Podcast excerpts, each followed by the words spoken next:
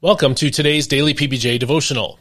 If you're reading through the Old Testament with us this year, today's readings are Genesis 23, Nehemiah 12, and Psalm 22. This devotional is about Nehemiah 12, verses 27 through 47. It's a long chapter with a lot of names in it, so I'm just going to read those verses, Nehemiah 12, 27 through 47, but read the whole chapter if you're trying to do the Bible reading schedule. At the dedication of the wall of Jerusalem, the Levites were sought out from all their homes and brought to Jerusalem to celebrate the joyous dedication with thanksgiving and singing, accompanied by cymbals, harps, and lyres. The singers were also assembled from the region around Jerusalem, from the villages of the Netophathites, from Beth Gilgal, and from the fields of Geba and Azmaveth, for they had built villages for themselves around Jerusalem. After the priests and Levites had purified themselves, they purified the people, the gates, and the wall. Then I brought the leaders of Judah up on the wall, and I appointed two great thanksgiving choirs. One was to proceed along the top of the wall to the right, toward the dung gate. Hoshea and half of the leaders of Judah followed, along with Azariah, Ezra, Meshullam, Judah, Benjamin, Shemaiah, Jeremiah, and some of the priests with trumpets, and also Zechariah, son of Jonathan, son of Shemaiah, son of Mattaniah, son of Micaiah, son of Zaccur, son of Asaph, and his associates, Shemaiah, Azarel, Milalai, Gilalai, Maai, Nethanel, Judah, and Hanani. Told you it was a lot of names. With the musical instruments prescribed by David, the man of God. Ezra the scribe led the procession. At the fountain gate, they climbed the steps of the city of David on the ascent to the wall and passed above the house of David to the water gate on the east.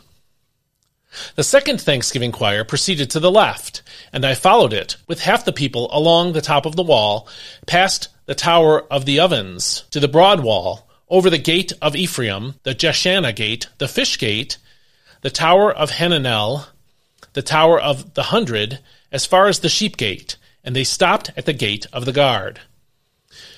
The two thanksgiving choirs then stood in the house of God, as did I, along with the half of the officials accompanying me, as well as the priests with their trumpets Eliakim, Maaseiah, Miniamin, Micaiah, Elioenai, Zechariah, and Hananiah, and also Maaseiah, Shemaiah, Eleazar, Uzzi, Jehohanan, Malchijah, Elam, and Ezer.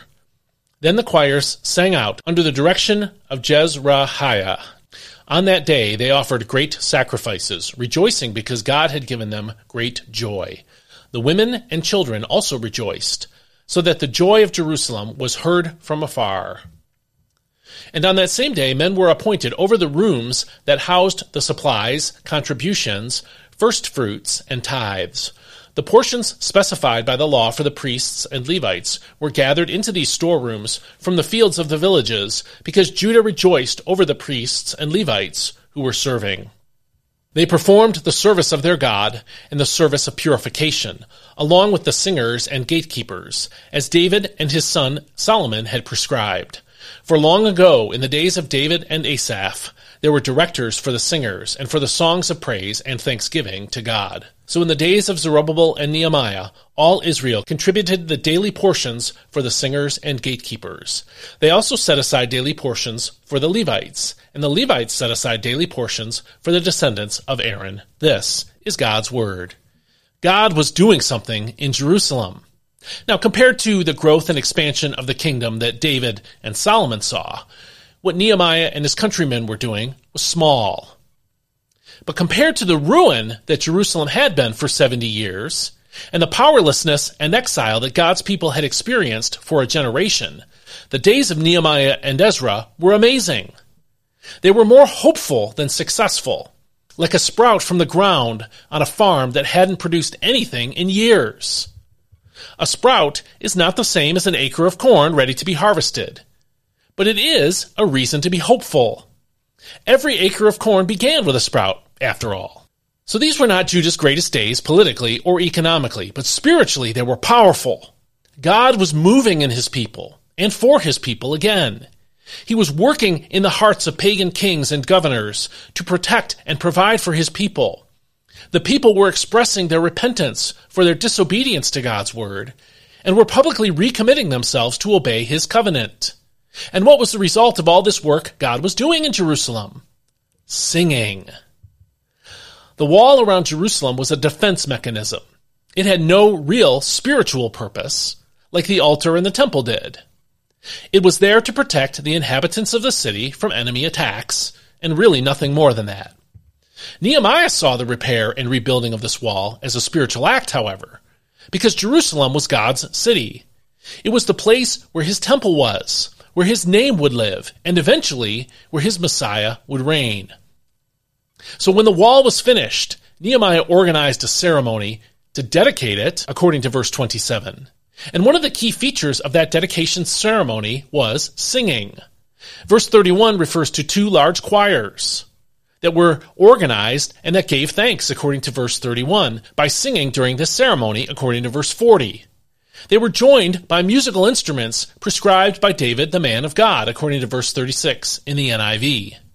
The two choirs stood on the top of the wall to give thanks.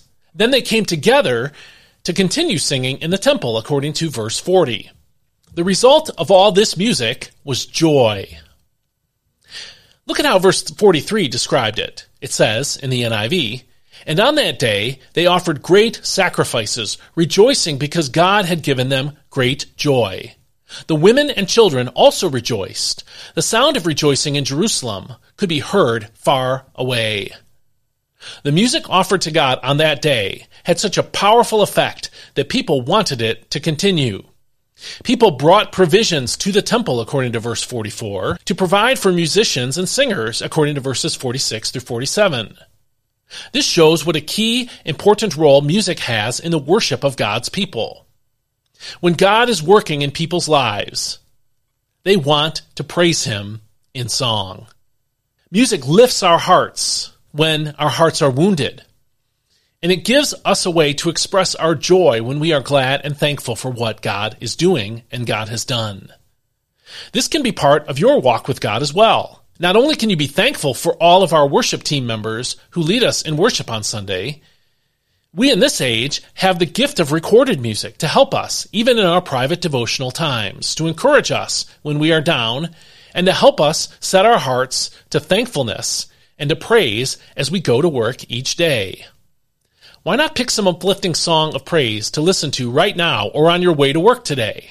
Sing along and let the Lord use this gift to help you this day to dedicate your work to His praise and honor and glory.